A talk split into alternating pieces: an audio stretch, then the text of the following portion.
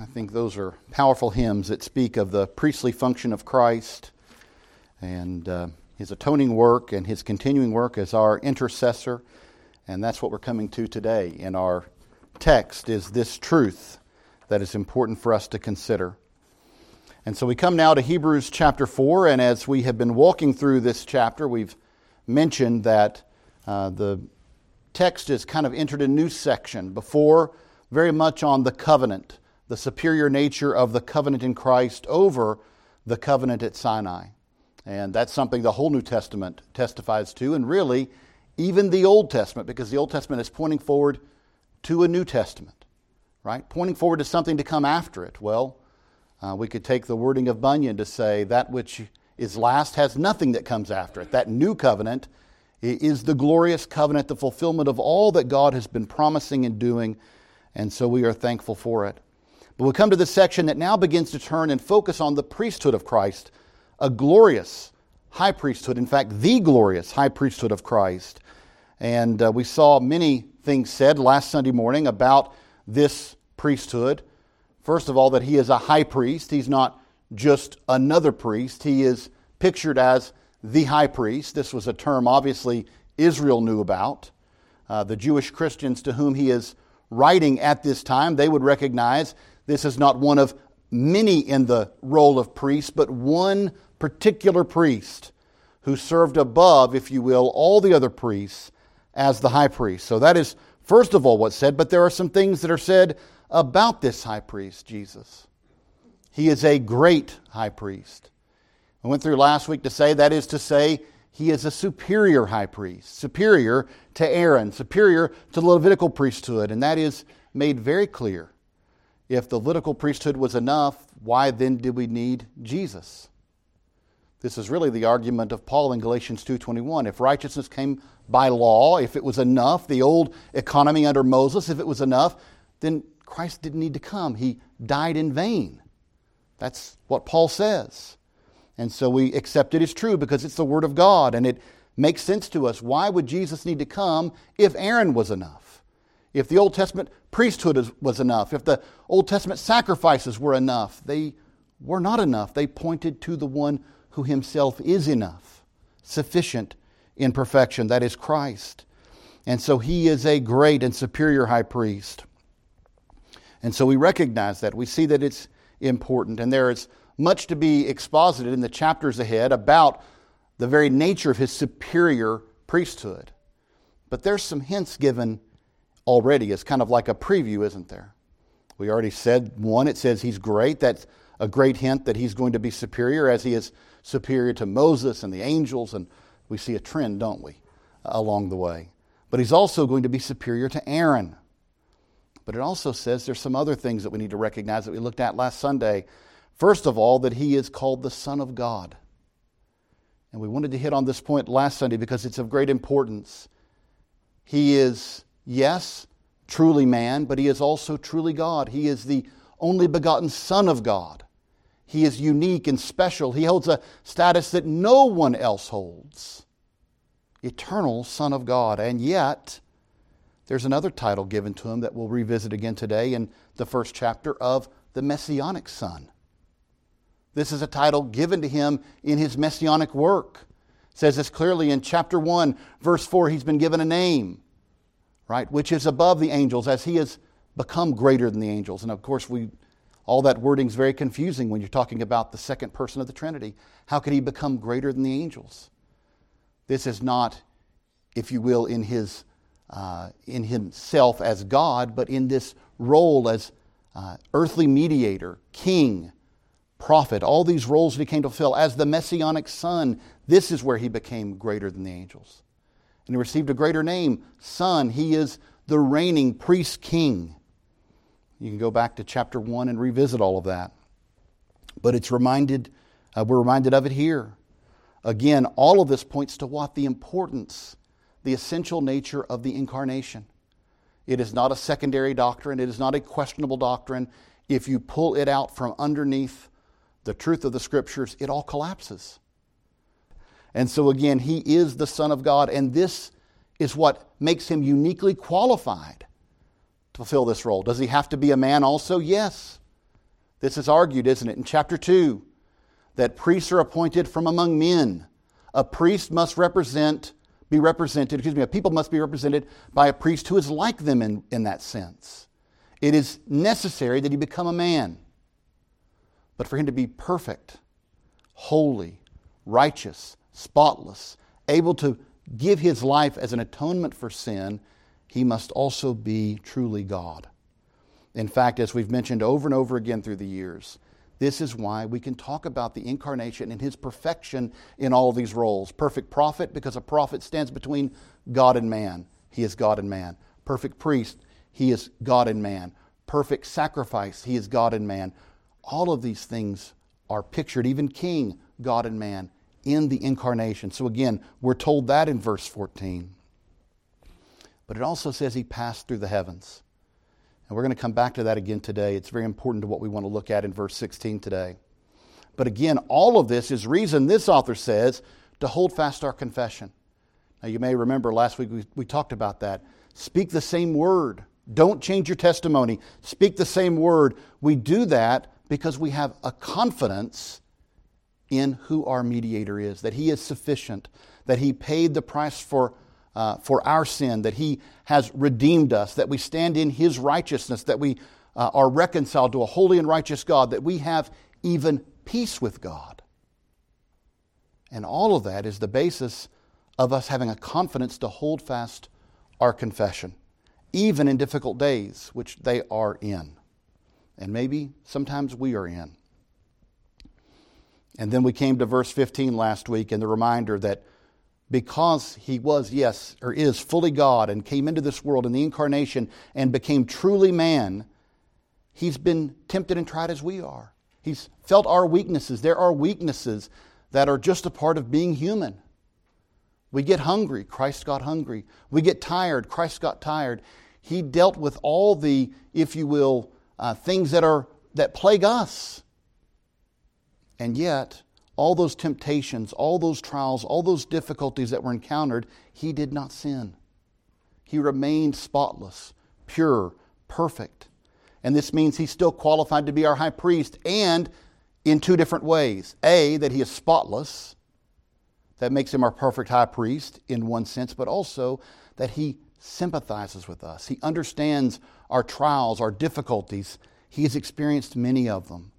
And therefore, those two things qualify him to be our perfect high priest. And so, again, we see this in the text. Now, all of this leads to a therefore, leads to something that we should conclude out of this, something that it should naturally lead us to think about. And that is the great truth we come to today. So I want to read the text one more time and ask you to think about it.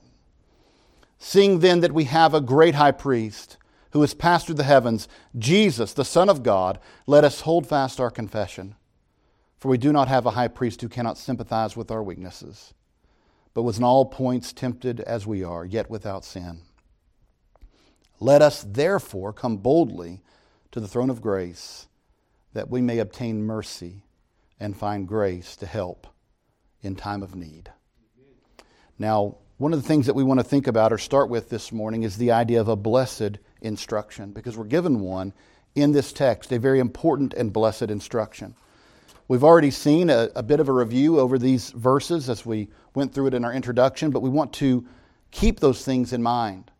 The author has established in very short terms here who Jesus is as our high priest, what makes him uniquely qualified, that he is greater than Aaron, that he has passed through the heavens, that he is the Son of God. These things make him qualified beyond anything Aaron or any descendant of Aaron could ever meet to be our high priest. In fact, Christ isn't even from the order of Levi, is he? He's not an Aaronic priest, he's not a Levitical priest.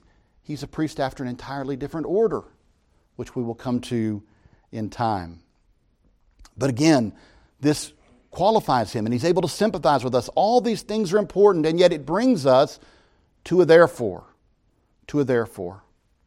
Now, it's made pretty clear to us if we just look at the Old Testament shadow of the priesthood, the Old Testament picture given to us, that it tells us something very plain. In fact, it tells us multiple things very plainly, but one of the things it tells us plainly is that we are a sinful people And the second thing it tells us is we stand before a holy and righteous God who is sinless.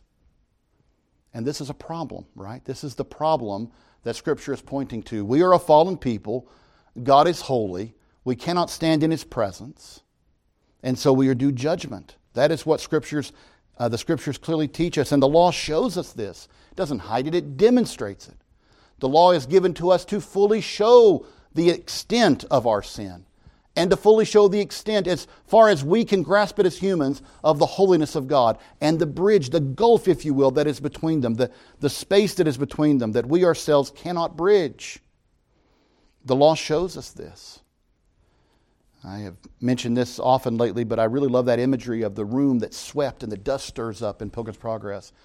That's what the law does. It, it, it makes evident our sin. We choke upon it, it makes it so evident. It stirs its strength, as Paul says in Romans. And so, again, we see this. The law shows us this. But it reminds us then that fallen man has a problem. And even God's chosen people in the Old Testament, the nation through whom he is working, Israel, uh, his chosen nation, and uh, the, his own inheritance from amongst the nations, as it's worded in the Old Testament, there's a problem, isn't there? There's a separation, if you will. Even with as uh, important as that people is. When Moses goes on the Mount of Sinai, are the people allowed to go up with him? No. They put one foot on that mountain and they're dead.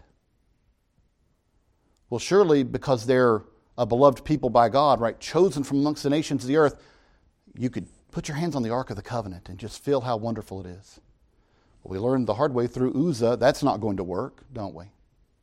No, God is holy. And you are not, even if you are amongst the people of Israel, you are not holy. Well, certainly we could draw near the presence of God, the, the innermost part of the temple. We can go into the Holy of Holies and draw near to God. No. Anyone steps behind that curtain, dead. In fact, it's not even appointed for the priests to go behind the curtain.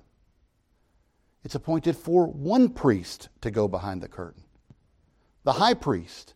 And even then, the high priest can't go whenever he wants. No matter how great his personal need would be at that moment, no matter how great a family need might be at that moment, no matter how great anyone's need was at that moment. Even Israel as a nation might have a great need, and yet that high priest cannot enter behind that curtain. Except one time appointed by God per year, Yom Kippur, the Day of Atonement, he can enter in behind that curtain. And that heavy curtain symbolizes that, doesn't it? That there is a barrier, if you will. And that barrier represents the fact that God is holy and we are not. The law points this to us over and over again. It shows us our need of redemption, our need of reconciliation to God, but it does not empower us to that end. This is what we've been talking about over and over. This is the argument Paul makes over and over about the, the difference between the old covenant and the new covenant.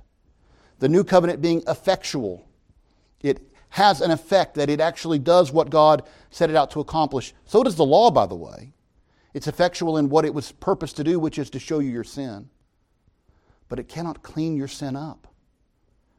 In fact, it would seem it encourages man in his sinful nature to say, I can clean myself up. I can sweep this room clean. And yet we recognize it's not possible. We need something more. That all of that points to and leads us to, but the law itself is not the end. The law is the one that takes us by the hand to that end. The end of the law is Jesus. And so again, we need to recognize that. It's the purpose of the law is to take us to Jesus. So the law tells us all of this. There are rules. We are, if you will, in a sense, as sinners, separated from a holy and righteous God. That is important. Now, even the high priest, when he entered on Yom Kippur, I'm sure did so fearfully. You know, it's said, we don't know, it's said that they would tie a rope around the high priest's waist that when he went in, if he dropped dead, if he said something he shouldn't say, thought an inappropriate thought, they could literally drag him out by the rope. Now, is that legend, apocryphal? Is that true? I don't know. But I would say you entered in fear and trembling into the presence of God. And of course, the Bible tells us that the beginning of wisdom is the fear of the Lord. But this is a fear for your own life as you enter the Holy of Holies. Even the high priest, following the rules set out on Yom Kippur, entering only that time of year, would have to enter very fearful for his own existence as he went in. Now, if you want to think about it, then this points to the wisdom of the Old Testament. It says, stay back, be careful, recognize God's holiness, your sinfulness. You can't enter. You can't enter.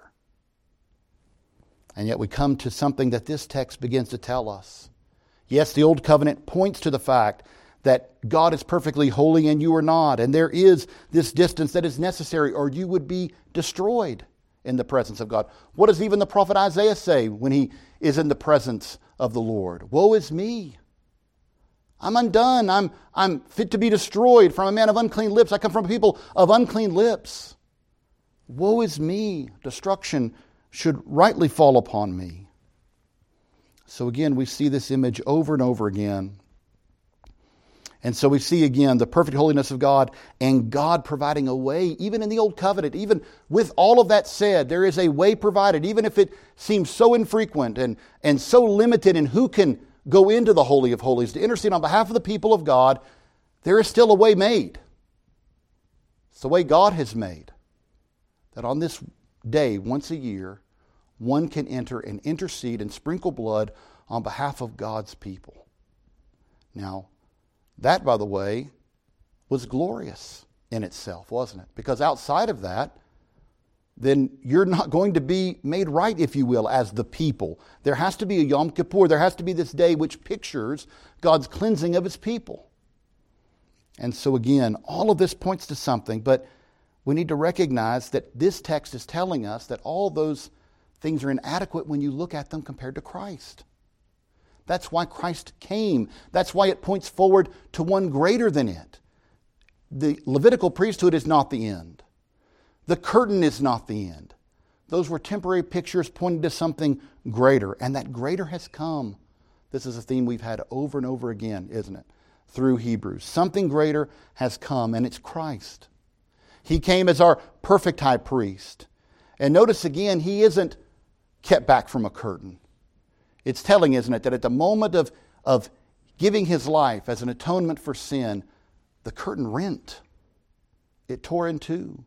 The curtain was no longer a barrier.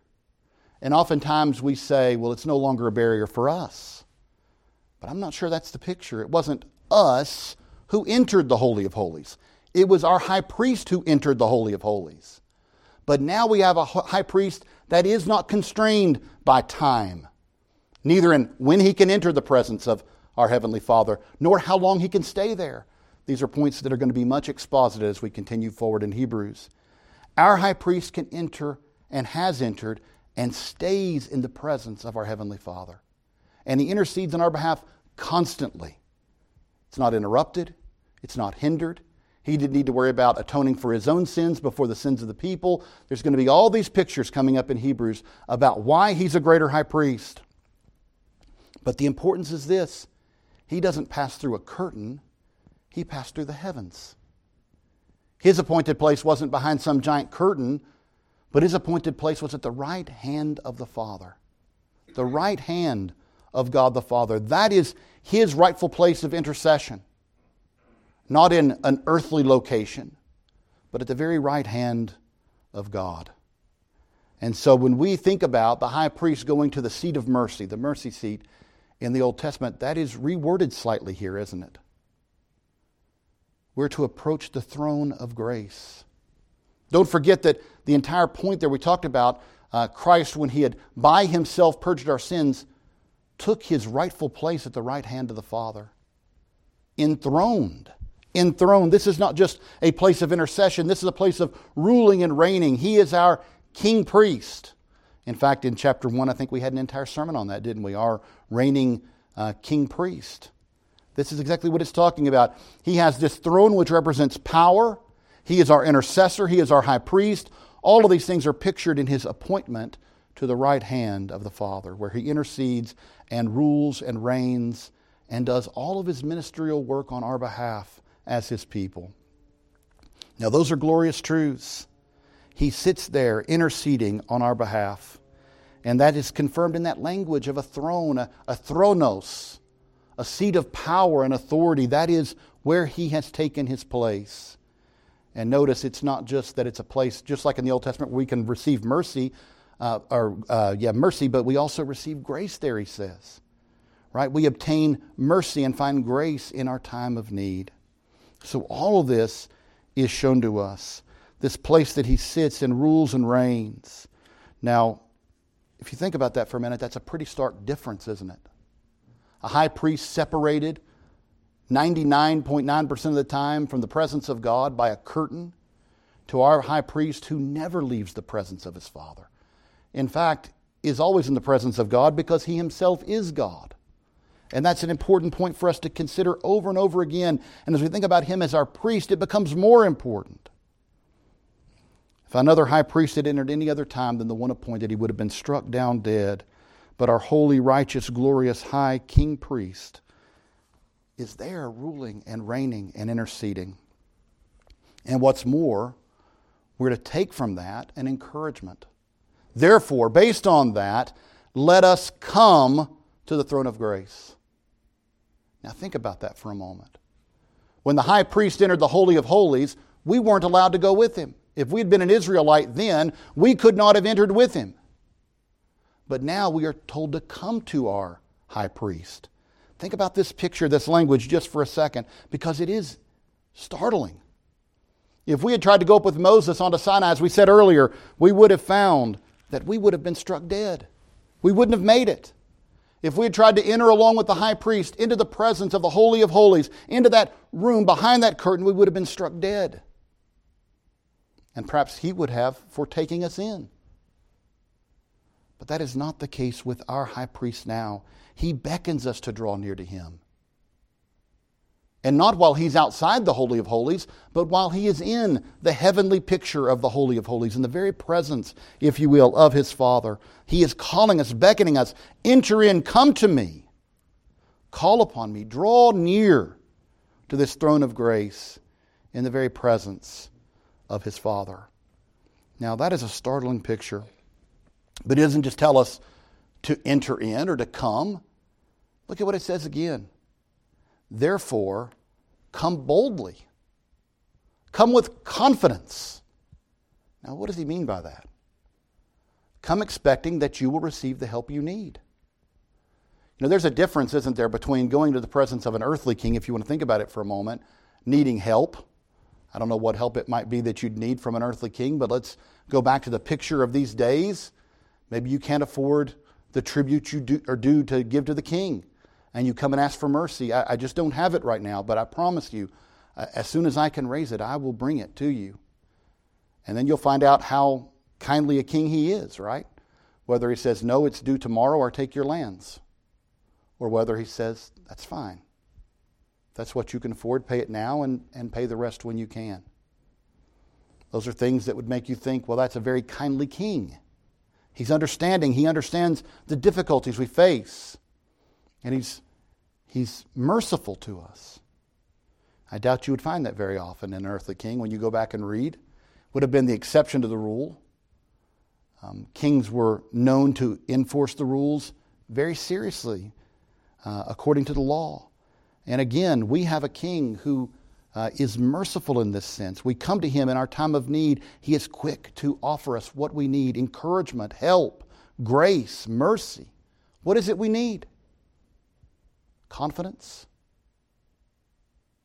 steadiness, strength. He understands those things. He was walking in this world as we do now. We come to Him boldly expecting that if we truly need it, He's going to help His people. That's what it says. Now, it doesn't mean you can ask for whatever. The old song, Lord, won't you buy me a Mercedes Benz? I'm not sure that's on that list, right? But things that are prayed according to His will, He will answer. He will answer. Maybe not in the way we expect or would desire, but, but He is there working on our behalf, interceding on our behalf, sympathizing with us, and giving us what we need in our time of need. We go to Him boldly, confidently. That's what we're told here. draw near to Him. And it's not just an encouragement if you think about it, it's actually an instruction. Doesn't say please, doesn't say if you want to or if you will, it says do this. Let us come boldly. It's an instruction for the Christian life. We need to come boldly before the throne of grace because the truth is we're not going to make it any other way. We're going to have low points in our faith, low points in our, our walk. We're going to need help. We don't just need Christ's assistance in our justification, we need it in our sanctification. That's the reality. We're given the Holy Spirit who's at work on us, but we also need our intercessor at the right hand of God who, through grace and mercy, helps us out all the time. All the time. So we need to do this. We need to come and be bold, be confident, come before His throne. Because there we will find precious help. And that's really the second and quick point that we want to make here. There's a glorious truth here. God does not expect his people to be self sufficient. He doesn't expect it. He doesn't expect somehow that we've come to a, a, point of realization that we cannot save ourselves, therefore we must be justified by faith, but then from that point on, it's all works of the law. Paul asked the question Who tripped you up in that way? Did you think that you'd begin with grace and end with simply the law? No, you are to be obedient. Let's make no mistake about it. But you need God's help in that as well.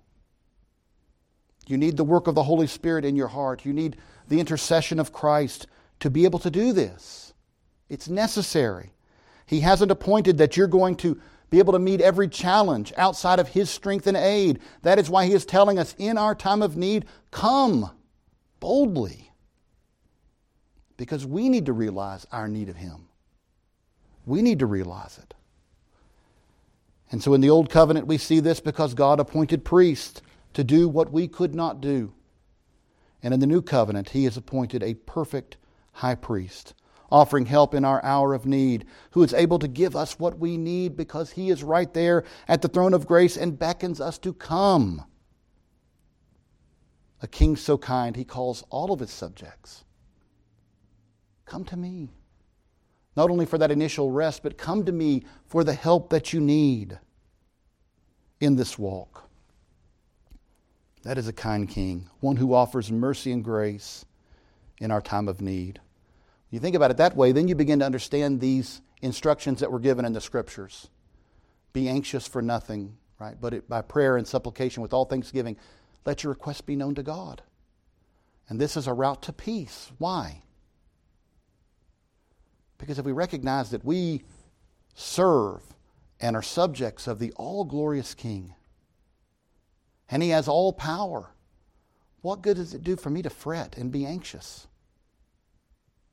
I just need to go to Him. I need to come to the throne of grace and lift it up to Him. He knows what I do not know. He sees what I cannot see. I'm called to trust in Him, and that isn't always easy, but it's what we're called and commanded to do.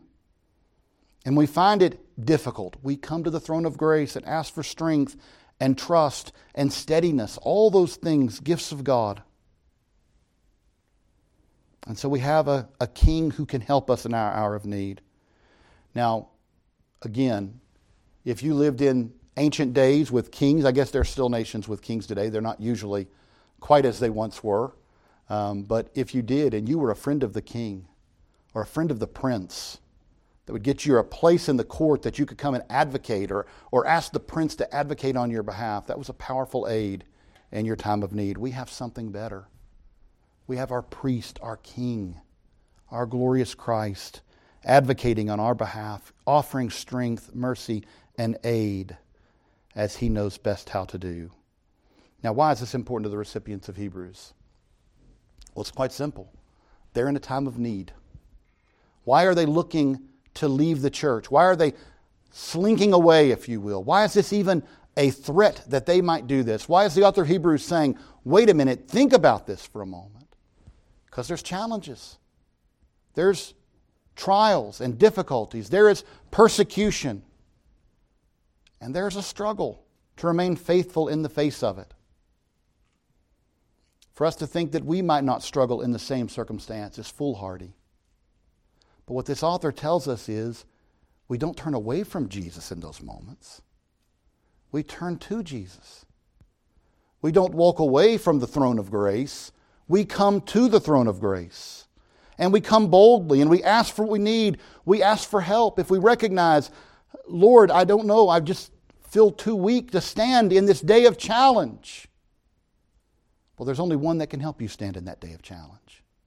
You go to Him, you lift it up to Him.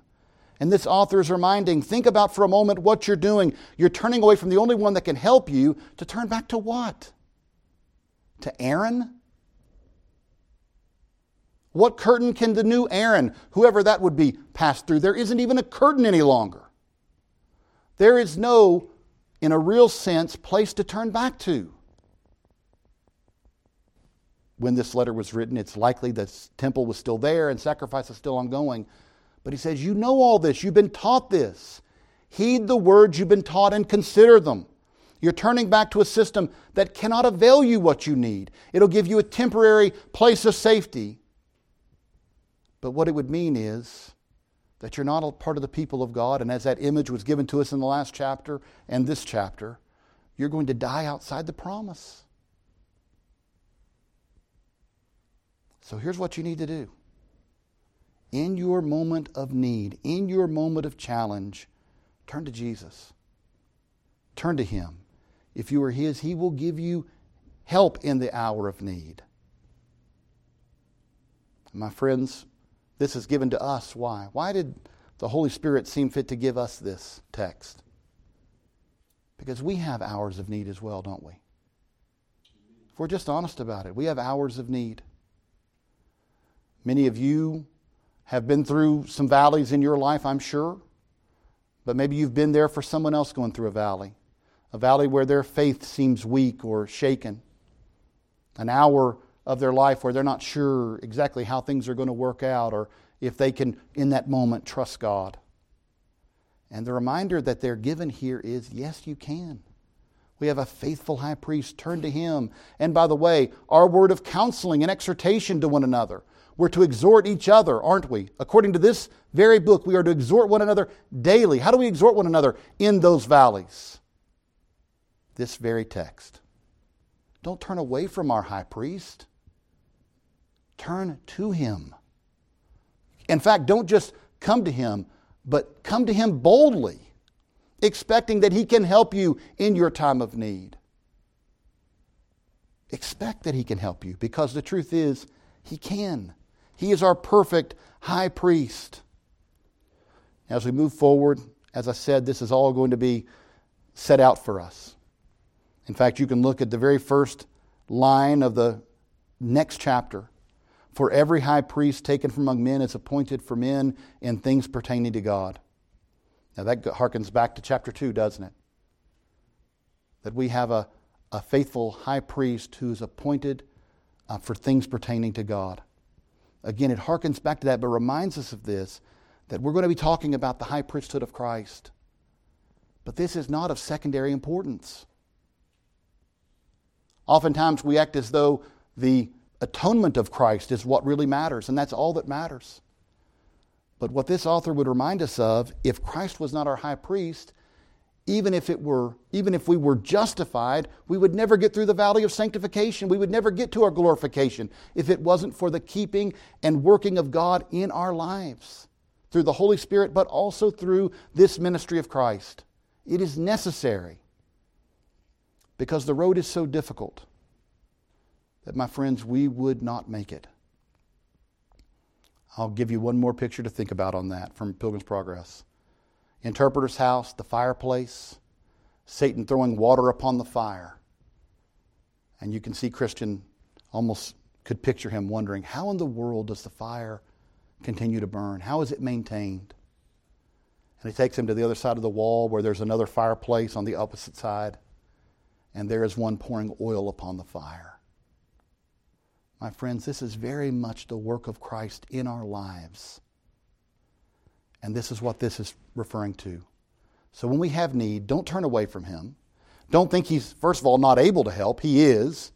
Don't think, second of all, He doesn't sympathize with you. He does. In fact, He does so much that He's called you to come to Him and to come to Him in boldness. So, my friends, that's what we need to do.